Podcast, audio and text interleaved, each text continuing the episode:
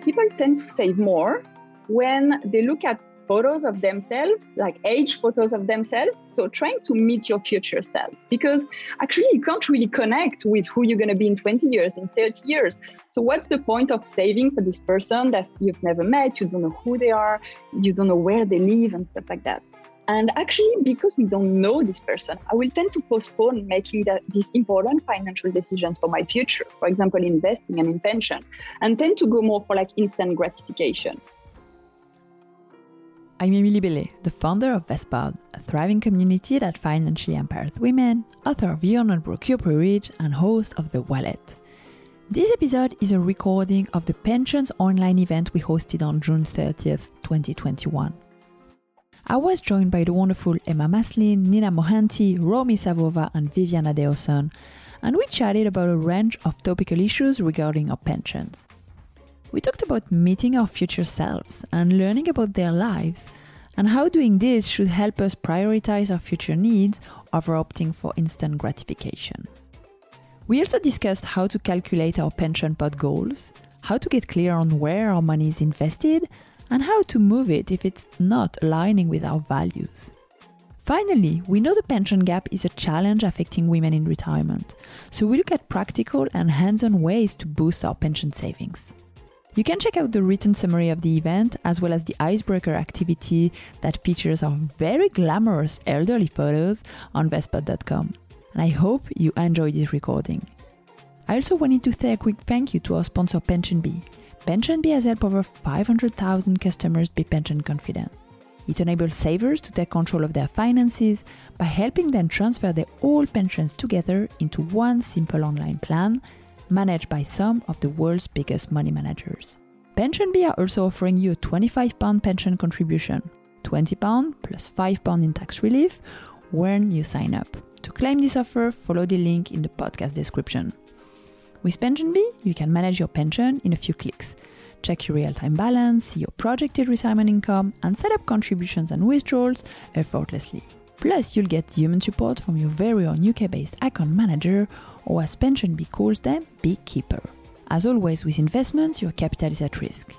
And please note that the information made available on this podcast is provided for educational purposes only and does not constitute financial advice. If you have any questions, you should seek advice from an independent financial advisor. Also, if you're investing money, make sure it's for the long term and you understand what you're investing in. So hi everyone, it's amazing to see you today for this lunchtime session. So I'm Émilie Bellet, I'm the founder of Vestpod, the author of You're Not Broke, You're Pre-Rich, and I'm really happy to welcome you to this event today. Vestpod is your community. It's a place where we talk openly about money, openly about finances. And I would have loved to see you all in person today, but actually I quite like these online gatherings because they're really inclusive and it also allowed me to have a lot more people in the room. So Vestpod started really as a weekly newsletter and it's now a community with tens of thousands of women who want to learn about money. We organize workshops, classes, and we literally have one goal is to make sure women are financially secure. So today, as you know, we're going to be talking about pensions. And often we think pensions is a complicated subject. We think that, I have plenty of time to think about my future, about saving money. But then life gets complicated. We grow older. We have other priorities. We're all like super busy. There's a pandemic. And then we realize, I should have started saving money years earlier. But how do we actually keep track of these pensions and sure we have enough for retirement? I'm just going to give you like a few statistics now. They're a bit depressing, but then they're out of the way and we can focus on the positives.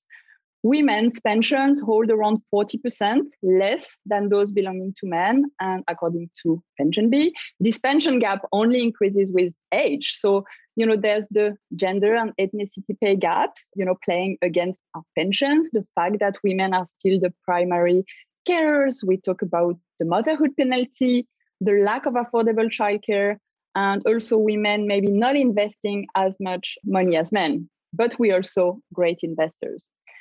So to tackle this like complicated subject, today I invited four guests. I know them all really well, so it's going to be an amazing and empowering conversation.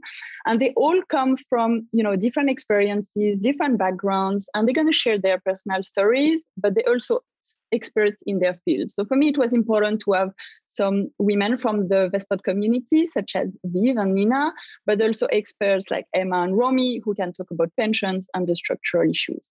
So they will introduce themselves, but very briefly, Vivi, she is a full-time employee. She's a senior account manager for PitchBook, and she will talk about her own experience managing her pension in the workplace.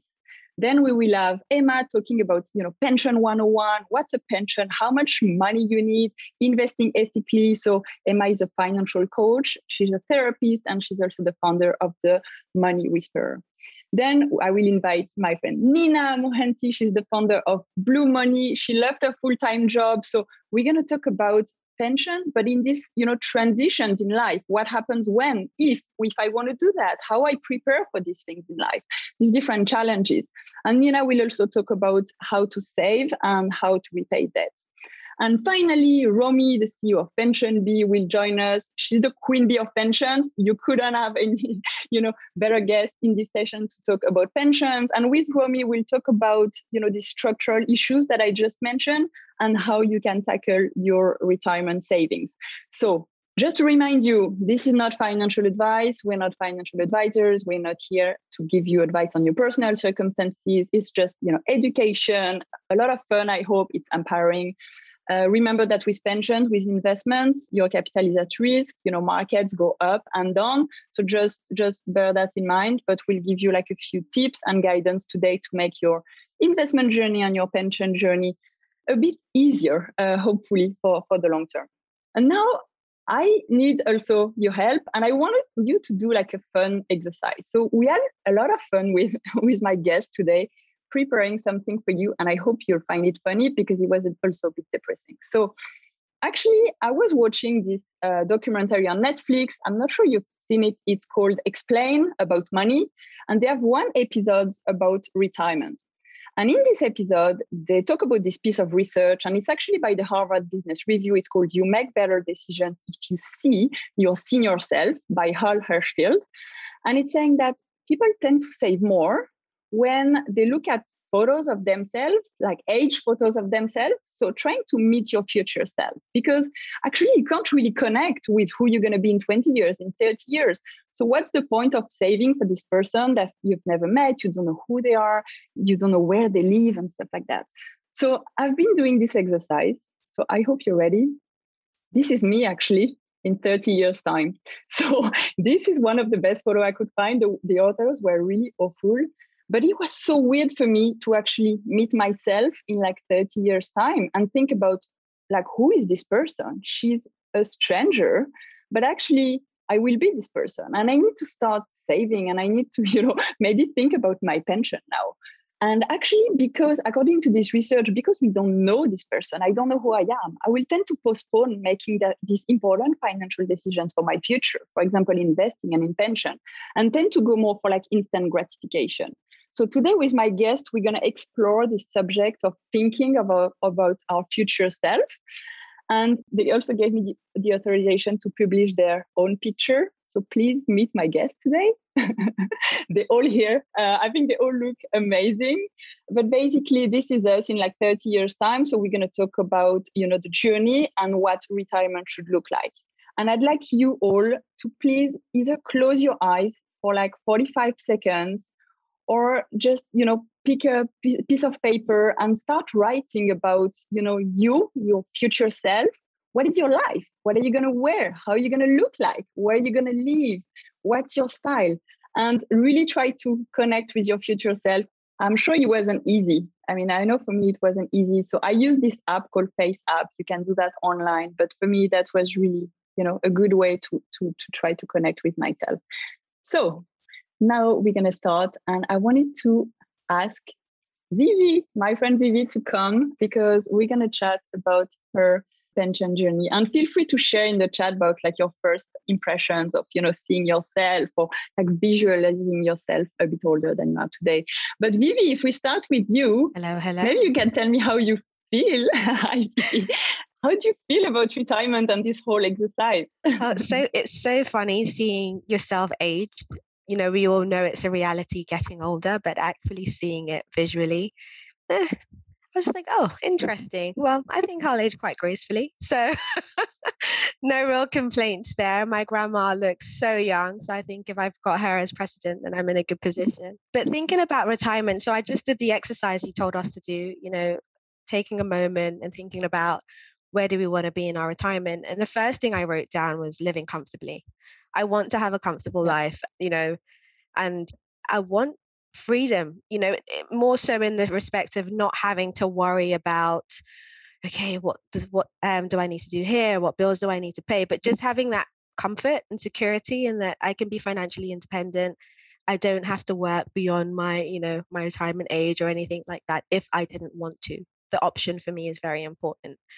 But also having multiple income streams still would be something I think of importance to support myself, my family, and things that are important to me. So when I think about retirement and what the legal age now or recommended age is 55, confirmed to move to 57 in 2028, we don't know if that's going to get any higher in the years to come. But in my family, women live till well into their late 90s. So when I think about that, it's like, gosh, there's 40 years plus that I need to account for and solve for when it comes to how am I going to live, right? So when I think about life that way, I think about, well, the choices I make now are definitely going to impact my future. So it's, I would say the last year, probably the pandemic has given me a lot of time to think about where I am in my life at the moment. Also going into my 30s as well, I think sort of just has shifted my mindset into what am I doing financially, you know, mentally, health-wise, where am I happy and where do I need to improve? So a lot of those things and themes have come into my thought process around retirement and the life I want to leave moving forward.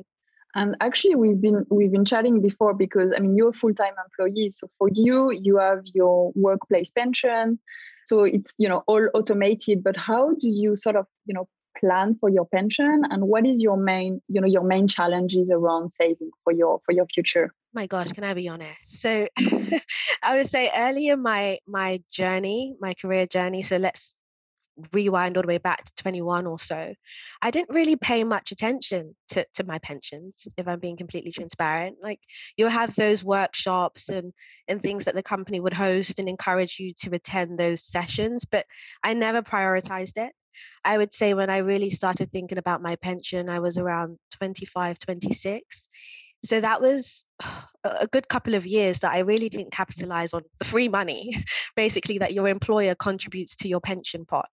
And for the company that I was working with at the time, they had a really beneficial scheme in that you can put up to, I think it was 7% or 6% at the time, and they will double the match. So, you know, for every 6% you put in, they would put 12%, which is super, super favorable and beneficial, especially when you consider compounding interest over time.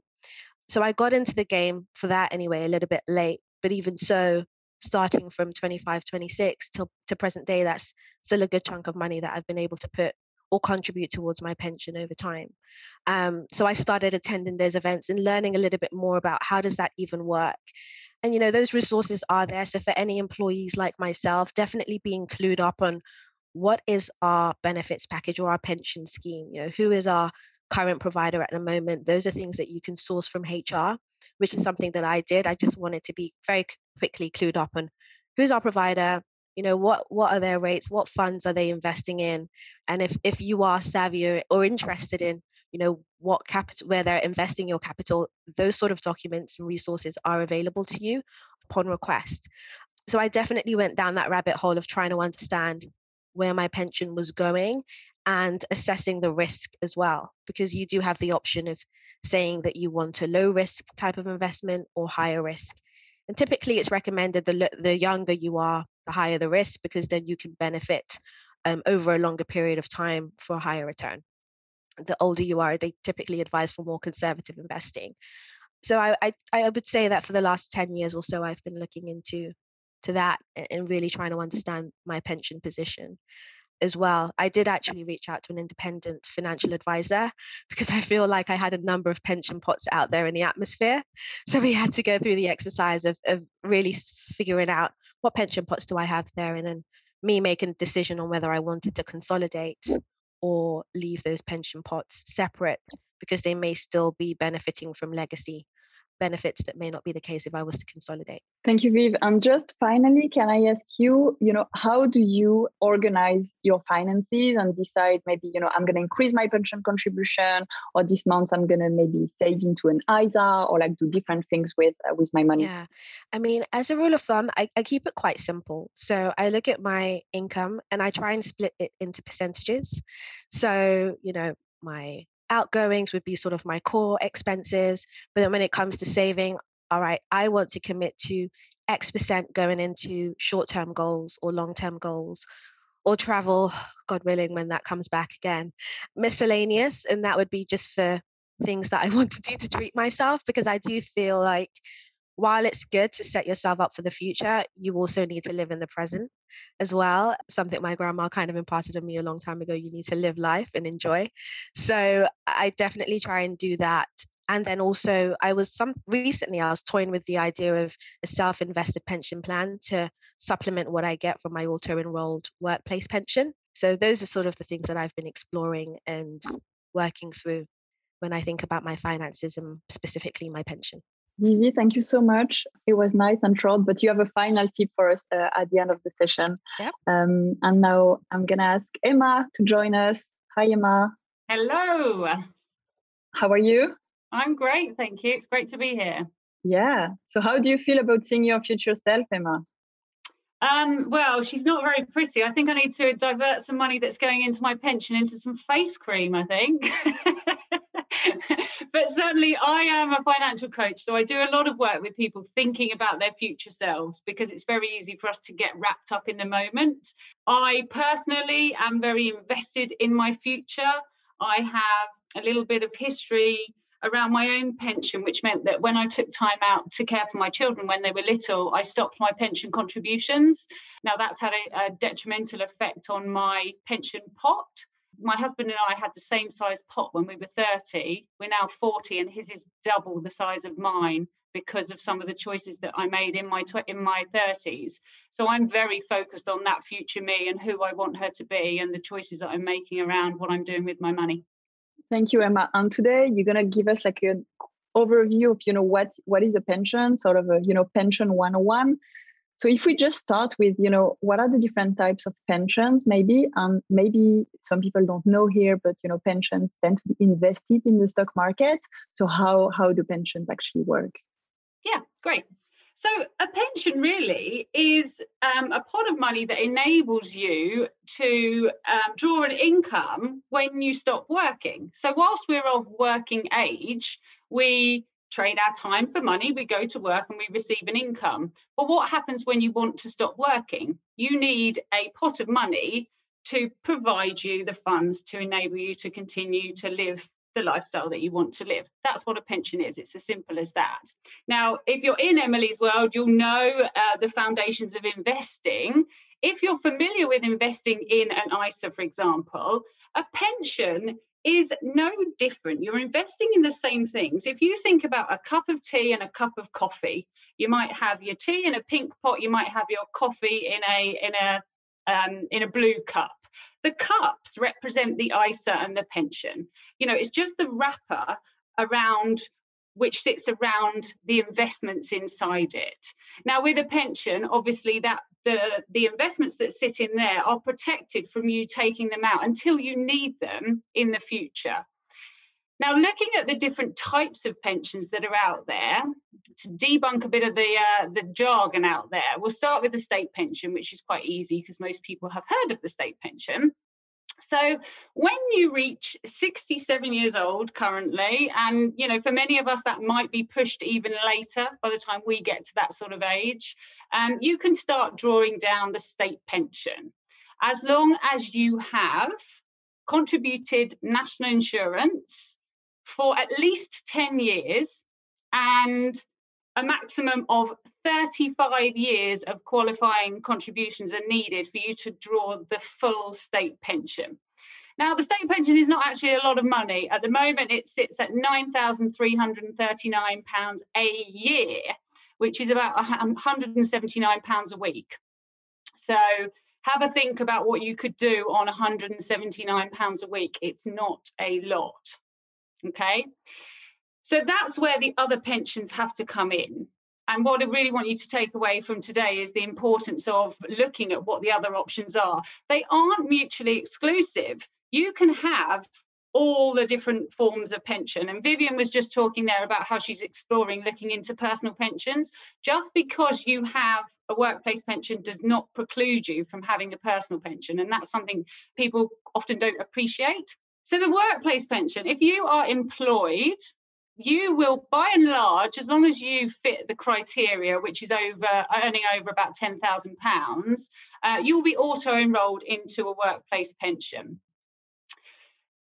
This is great. I mean, this didn't used to happen. And actually, I lived in Australia for a number of years in my 20s where they have compulsory superannuation, which is similar to our pension scheme. And it's great. It forces people to save. And that's what the government was wanting when auto-enrolment was brought in.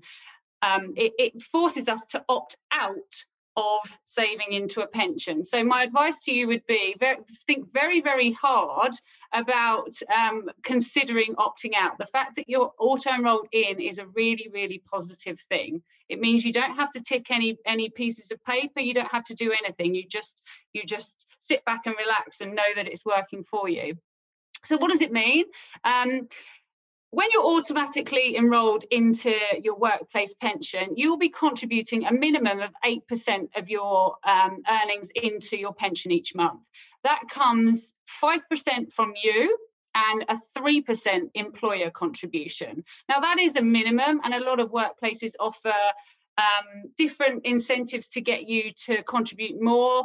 As Vivian said, you know, some will match what you contribute. Some might even contribute more than you contribute. So it's a great way to really bump up what's going into that pension pot of yours.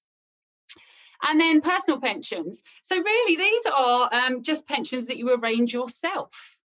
Especially good if you are self-employed and you don't have a workplace pension available to you. The difference between the last two is that at the moment they're accessible from age 55. That's jumping up to age 57 from 2028.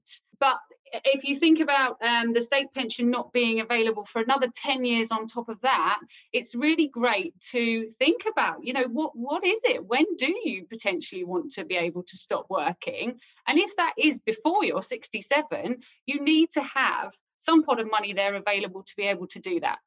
I wanted to ask you, you know, why? The next question is why actually save for pension and how much should we be saving? And again, like you can't answer, you know, very specifically, but what are some of the, you know, the guidelines? Yeah, well, I've already told you how much the state pension is.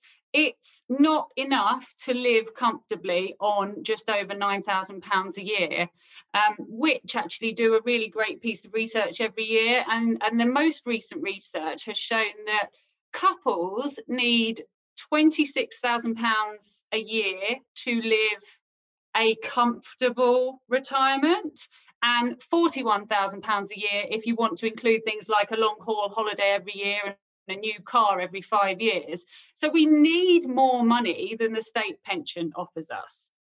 Now, there are some really great incentives on offer to get us saving into a pension. First one is free money.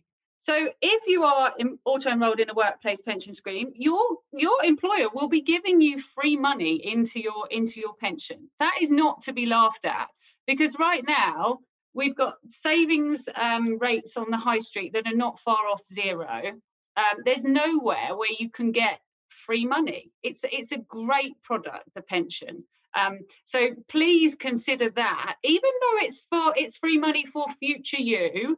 It is such a massive deal to have money going in that doesn't cost you anything. And on top of that, there are tax advantages as well. So for every £80 that you put into a pension pot, you will be given £20 from the government in what we call tax relief. Now, that's for basic rate taxpayers. There are even more advantages if you are higher or an additional rate taxpayer. So again, that is free money for you. Now, comparing that to what's on offer on the high street at the moment, there's no way you can go and get a 20% immediate return on your money. So pensions are such a fantastic tool for really bumping up our savings. Now, the question of how much should we be saving into our pension? Now, that is a how long is a piece of string question, because it very much depends on your age that you are now and how much you've saved up to this point. So the general rule of thumb is that you want to be saving about 15% of your after-tax income into retirement savings. Now, obviously, if you are a bit older, and you haven't saved much in your younger years, that will need to be more. But just as a rule of thumb, we're looking for about 15%. Now, most people, and this is actually, it's a really interesting piece that I end up doing with a lot of my clients. Emily, you asked us all to think about what that life looks like when we're old and when we're in retirement. What are we doing? Where are we living? Who are we spending our time with? Most people tend to overestimate how much money they're going to need to live on in their retirement, because we base it on our needs right now. But if you think about that person in the future, hopefully you will have paid off your mortgage by that time. If you've got children, they will have grown up, flown the nest. The huge expense of children will have gone. So there are material expenses in our younger life that don't exist in retirement. Now, there's some that pop in exchange for those. You know, you might take on new hobbies and you might have new expenses around those. But actually, for most people, their retirement budget is about a half to a third of the final salary that they were on when they were working. So it can be a really interesting exercise to go and explore what actually your life will kind of cost you into the future. And then when you've got that number, you want to times that by 25. And that gives you a rough rule of thumb as to the size of the pot that you want to end up with when you retire. Now, for some people, that will be a shock.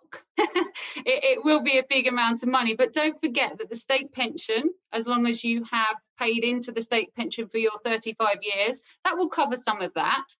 But it gives you a really good goal to be aiming for in terms of how much do I need to be putting in now to enable me to get that much money.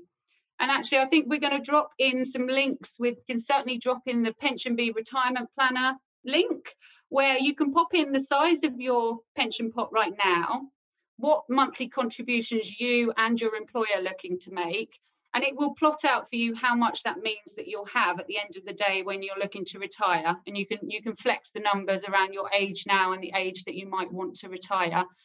But it's a great way of starting to play around with thinking, am I paying enough money in myself based on my individual circumstances right now? Yeah, thanks, Emma. I completely agree with you with, the retirement calculators. Thanks for giving guidance and ballpark number. It's super useful. But again, really based on your personal circumstances. I see, Laura saying, what if you're a carer for a disabled child, and this cost will only increase with time. So try to think about, all these assumptions. And I know, Romy, you'll talk about that also a bit later, how much do we need when we retire? Emma, there was one last thing I wanted you to discuss is about investing in an ethical way.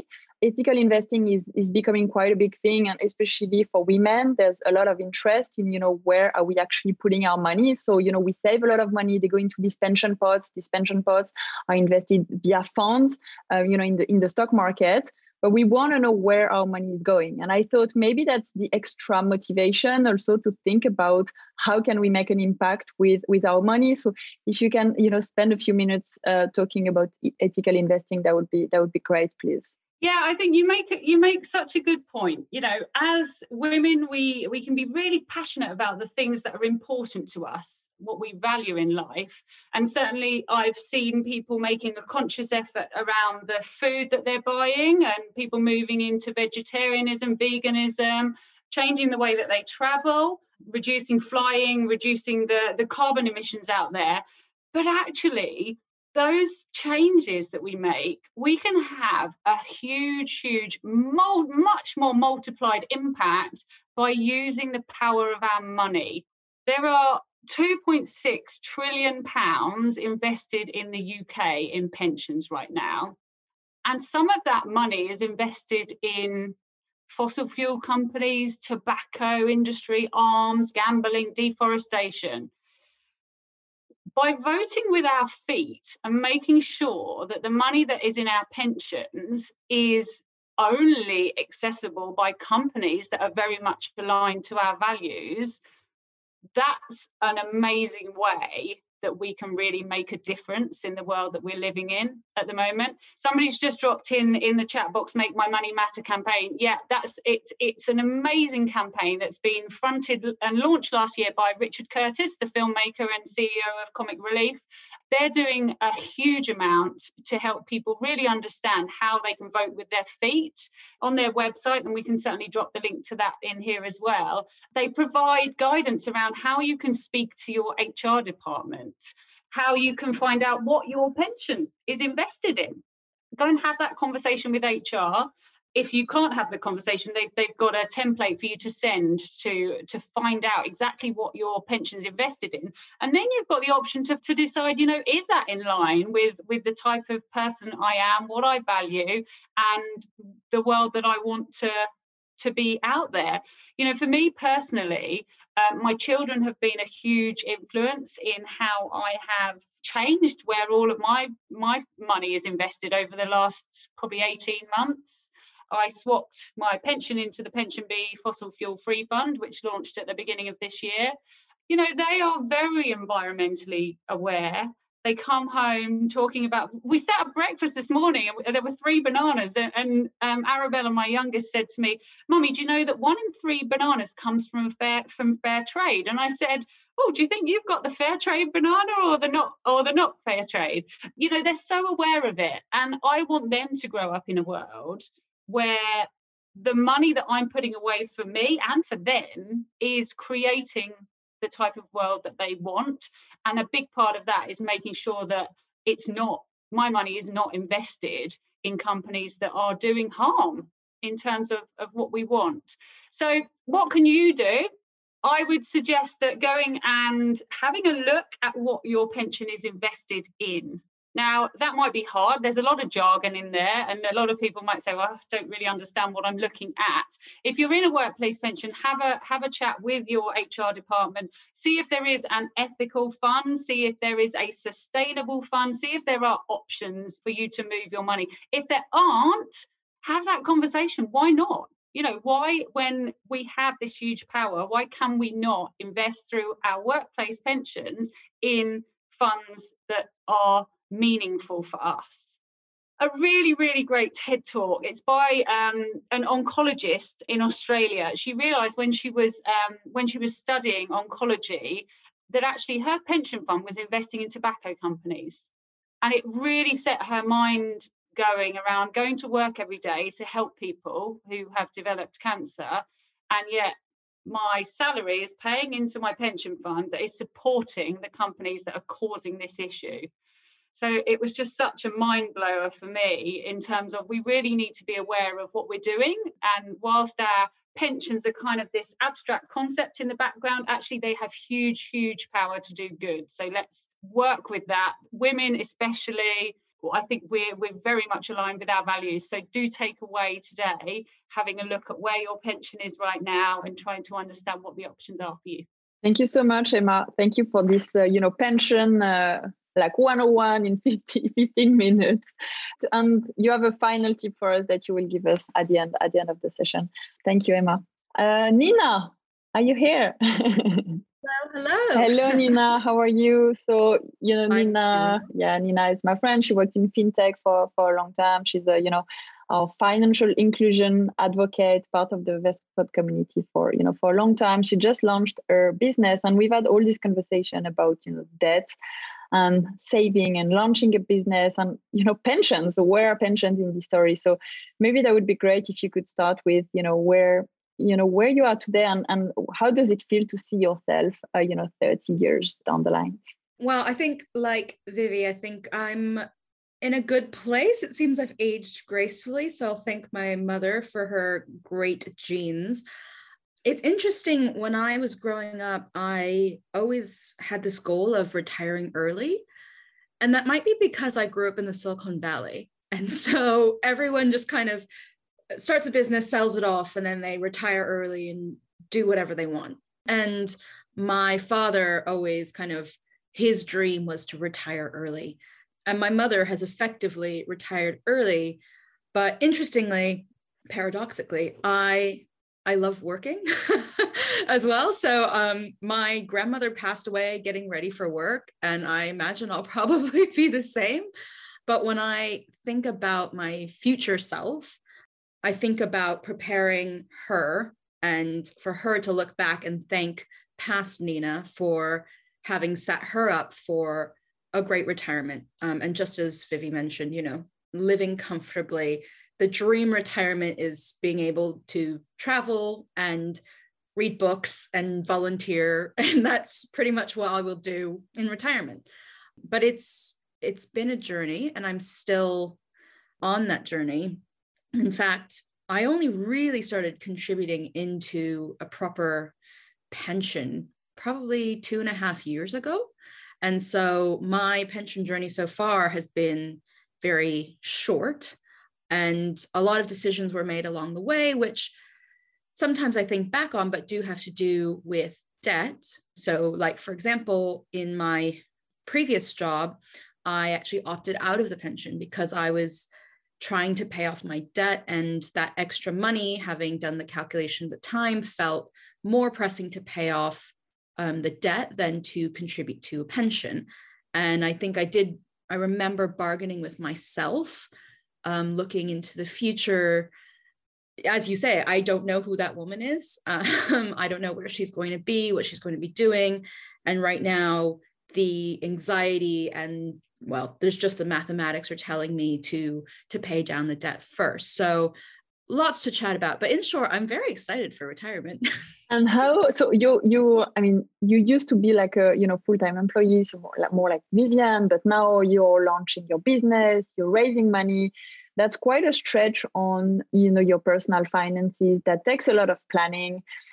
So how do you, think about your personal finances more holistically and still, keep saving if you can, or at least, don't like spend all your money, but make sure you also prepare for the long term while building your business and stuff like that?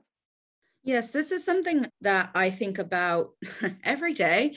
And I actually just told my parents on Sunday that I left my job.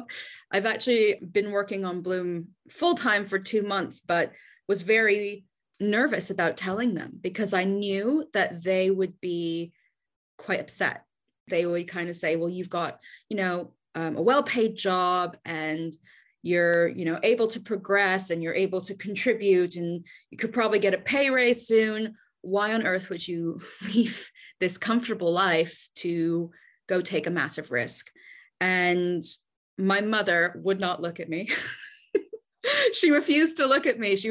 I think she was seething a little bit. She's come round since, but her biggest worry was about health insurance, because in the US, oftentimes health insurance is tied to your employment. Luckily, we have the NHS here. But my dad kind of looked at me and said, right, do you have a plan? How long are you going to give Bloom? Do you have enough savings? What have you got in place? And he said, you don't have to tell me, but I hope you've thought about it. And I am his daughter because I did actually think about it quite a bit. And I spent a long time just squirreling away little bits of money here and there to build up a savings pot. But then I also took on a bit of freelance work that is able to help me cover rent and bills while I'm currently fundraising. So I think about things in terms of runway for the business, but also my personal runway. And I've thought about, right now, I don't even have to dip into my savings, which is great. I'm able to use that freelancing money to pay for my bills, for my rent. But then, there's going to be a certain point where I will have to dip into savings perhaps. And I thought about it from my own risk perspective. How much am I willing to go into my savings for? Another thing I think about, especially when you're starting business and when you're starting to fundraise, I think there's been a huge shift in the VC or investor landscape where previously it was expected that kind of as a founder, you just don't take a salary. You just kind of have to make it work. Maybe you have a spouse that can kind of cover that, or you know, you're in a privileged position where you have other sources of income, whether family, friends, etc.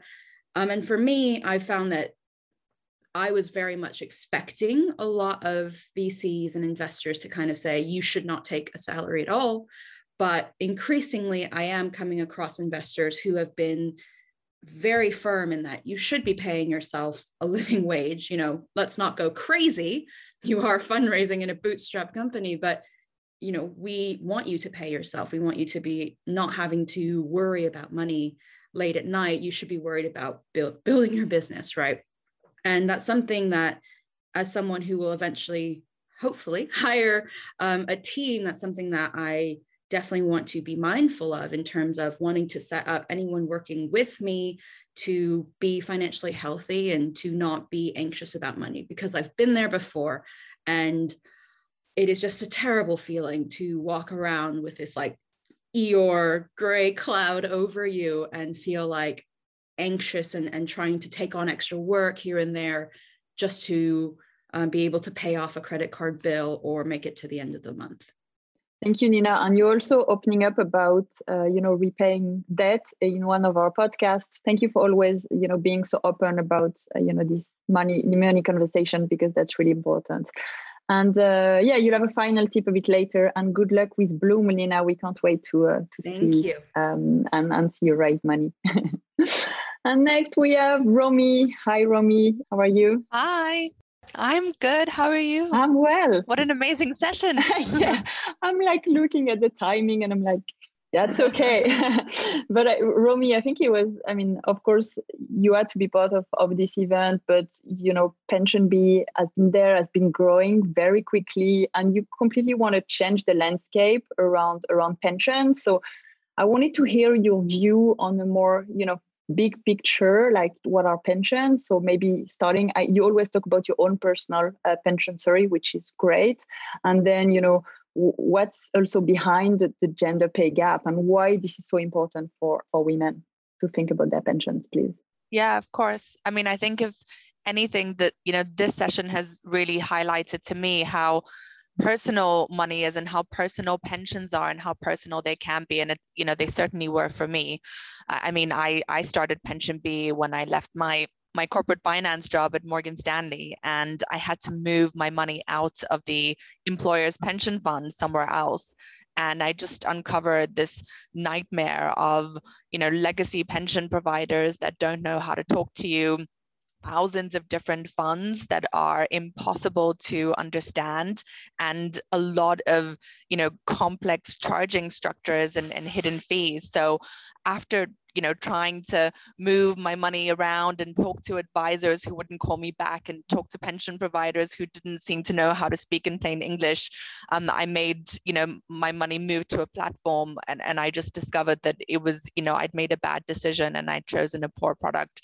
And so PensionBee was set up with that experience in mind, thinking about all of the millions of people who would get these workplace pensions and quite possibly then switch their jobs and want to take control of that money and, do something with it. And that's something being prepare themselves for retirement so they can have that security of mind and that, that feeling of control around their personal finances. And so that's really been the journey since 2014. We were now a publicly listed company. We last reported 1.65 billion in assets under administration on behalf of over 80,000 invested customers. And we continue to grow exceptionally rapidly, because people really, really do want this sense of control over their money. And I think, as you've highlighted, it's particularly important for women because we are already generally starting off from a position that is disadvantaged relative to our male peers. And so we've said a little bit about, about the gender pension gap. I mean, Emily, you started off by saying that on average, it's around 40%, but actually in some places it can be as high as 60%. And certainly as you progress through your life, it tends to get larger and larger. And there are a lot of reasons why the pension gender gap exists. It starts off with the pay gap and the fact that women are paid less per hour than their male counterparts, which is, of course, grossly unfair. And we at PensionBee, we wanted to take a look at this and see, what kind of intervention do we need to have as a society to make sure that women and men wind up with the same pensions in later life? And we'd gotten quite tired of hearing, frankly, that women need to do more because women are already doing a lot, okay? So women are already working a lot. Women often bear the brunt of child caring and other caring responsibilities. They're seen as the natural carers, and oftentimes that is unpaid work. So I think always saying that women need to do more isn't necessarily going to take us to a place of equality. And so together with the team, what we did is we did some research on how do we get to a place where men and women have the same pensions? And actually, the answer is so obvious. It means that men and women need to work equal hours for equal pay. And that's the point that gets you to the same size pension. And what that truly means is that when it comes, to child caring responsibilities, men need to be doing more and need to be bearing an equal share of the unpaid care work for their families. I think this approach, we've certainly seen it working in other countries. It's a very common approach in Sweden, but being more mindful of equality, not only in pay, but also in unpaid work, we ultimately think is the long-term way of closing the gender pay gap and ultimately the gender pension gap. Because if we can get rid of these biases around women as being the automatic carer, and therefore being always, the person who is taking on fewer working hours and therefore, getting paid less throughout life, we really need to find a way to make that happen. Yeah, and thanks for being such a great activist in the space. I know it's harder for single parents, for example, but for example, when I my babies, raise my children, I actually ask my partner to pay into my pension. So there are ways, but it's not easy to have, obviously, this money conversation. And Romy, I also wanted to ask you about, okay, there's all these structural issues, but what can we do for ourselves? What are the little things that, will change how much money we have when we retire and we won't be as poor? So how can we actually boost our pensions? Yeah, so our approach at PensionBee is always to start with consolidation and to put all of the various pensions that you have from previous jobs into one place so that you can actually see how much it is that you've saved up until this point in time. And that, I think, gives you a huge sense of control and a huge sense of comfort knowing that you've taken care of that admin, because for most of us, those pensions are, packs of paper that are sitting in a drawer that we don't really want to open. So bringing that money together into a new online plan is often a really, really good starting spot. But the most important thing that it helps you achieve, aside from administrative bliss, is that you can then see how much it is that you need to start putting into your pension in order to have a better retirement. Because at the end of the day, pensions are just about, as we've been saying today, future you and funding future you. So once you see how much you've saved today, you can start to use things like our pension calculator at PensionBee or other pension calculators or a spreadsheet, if that's what you like to do, to plan for the future. And you can model easily how much an additional contribution of £50 or £100 or £150 will result in your future bigger pension. The most important thing I would say is realizing that these pension contributions magnify themselves over time. So because you're investing, and with pensions, you're investing for a really, really long period of time, often, 20, 30, perhaps even 40 years, you have the benefit of the returns on those investments coming back into your pension and then being reinvested again. And on top of that, you have the tax relief from the government. So I think that, understanding exactly how things work under the bonnet of your pension can be really, really beneficial, because they can encourage you to save, to put in more, and to watch your pension grow over time. And I think that ultimately that's really, really motivating. And finally, what should retirement look like? And we've talked a little bit about the journey of PensionBee, but, what's the new pension world and the new retirement world for you? Yeah, I think the new retirement world is really about financial freedom and making sure that, our mission as a company is lived up to. So we exist to make pensions simple so that everyone can look forward to a happy retirement. And we've distilled a happy retirement into three components. The first is the very obvious one. It's financial freedom, because I think it's about having choices about when it is you want to retire, about what it is you want to do in retirement, about, who you want to do it with and where. It's about having that financial freedom to make decisions that make you happy. The second part for us is very much about good health. And that is mental health. So having peace of mind around your savings, but also good physical health. And, Emma spoke a little bit about what it means to invest in a way that's in line with your values, and that's in line with the type of environment that we want to have in the future, which is, of course, a key component of our future health. And then the final piece for us in terms of a happy retirement is about social inclusion. And I've spoken a little bit about the research that we've done in particular, for women, to make sure that the kind of inclusion and the kind of equality that I think we all want to see in society can become a reality. And so for us, it's about, at PensionBee, it's about providing the pension product that gets you to achieve this vision of a happy retirement. Thank you so much, Romy. And I hope, that will help a little bit all of us, like think a bit more about our pensions and what are the things we can change. So the five of you, now that, you've met your future self, maybe I can ask you for, a final tip for everyone. And maybe if we start with Viviane, because you were the first one to talk about your experience. Sure. I would say being laser focused on scaling your disposable income, because the more money that comes in, then you can ultimately decide on what you want to do with that. And part of that being contributing more to your pension. And again, I'm always going to harp on about this, but also negotiating your salary. And if you can, trying to make significant increases every 2 to 3 years. It's just a rule of thumb that I try and live by. That would be my number one tip. Thank you so much, Vivi. And you've been our, negotiation expert at Vestpod. We also recorded a podcast together, so I will send that. But you're right, like every year, go and ask for more money, especially if you have a workplace pension. That's going to be directly linked to how much money you earn. Thank you, Vivi. Thank you so much for being here today. Thank you. Emma. Hello again. Right, my tip. It's a bit of a downer one, but it's a good one, actually.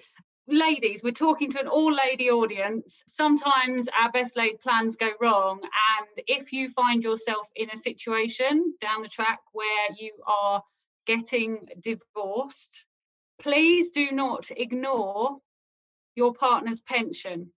I speak to so many women that are focused on keeping the family home for their children, and for their need to feel safe. But actually, our pension pots can be as big, if not bigger, assets. And so many women give up the right to access their husband's future pension. Please, if you're ever in that situation, if you've got friends going through a similar situation, do ask them to speak to a specialist pensions lawyer who can negotiate for your access to that pension in the future, because it is huge. So didn't want it to be too depressing, but it is a real one that people forget about, especially if you have been in a situation where you may have been the carer in the family and your partner was the breadwinner. And I use the word husband, it can be partner in any sex. We're often financially worse off as a result of divorces, and pensions are a real one to focus on. Thank you so much, Emma. Thank you. Thanks for joining today. Thank you. Nina, please, if you have a final tip for us. Yeah, my tip is set it and forget it. So this was actually from an ad campaign in the States for, I think, like a crock pot, like a slow cooker, which was like set it and forget it. But I use it all the time. And I am a huge fan of the economist Richard Thaler, who actually worked with the UK government to do auto enrollment, which is they were able to enroll like 10 million more people in their pensions. But if you set in, you know, a monthly contribution or something, whether that's to a savings or a pension pot, just set it and forget it and just let it sit there. And you can look at it, but as Emily always reminds us, we're investing, we're saving for the long term. So I definitely recommend that. Thank you, Nina. Thank you so much. And delete your apps on your phone. You don't need to look at your investments every day. You don't need to read the headlines. And Romy, finally, if you have a last tip for us, please. I think for me, the best tip is just to get started. I think a lot of people feel anxious about even getting started. And once you start, it will just become a habit. And that's really the most important thing to do. Thank you so much, Romy. Thank you. And that's actually, you know, what I try to summarize from today's session. For me, it's really like start today, you know, check where you are, understand your options. Pension is one thing. There's also other financial products, budget and start saving, organizing your finances. You know, I thought I didn't need to do that while I was working in finance. We all need to think and, you know, sit down and think about our finances. Think about future you. Maybe you need to take your photo, 30 years younger. I think it's, you know, it's a nice thing to do. It's quite fun. You can show it to, you know, kids and family. And finally, it's never too early or too late. I know some of you will tell me, yeah, but I'm too old, I'm too young. No, just start today. I think it's going to be the main message. So thank you so much for joining us today. 1 hour is so short. I think we could have spent like half a day talking about pensions. If you want to, you know, continue the conversation, here is the, you know, Facebook group for Vestpod. It's free. You can just join us.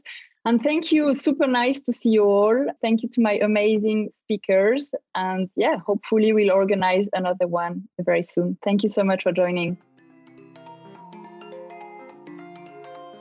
Thank you so much for joining me today on The Wallet. I hope you've enjoyed the episode. And if you did, please do share with a friend or on social media.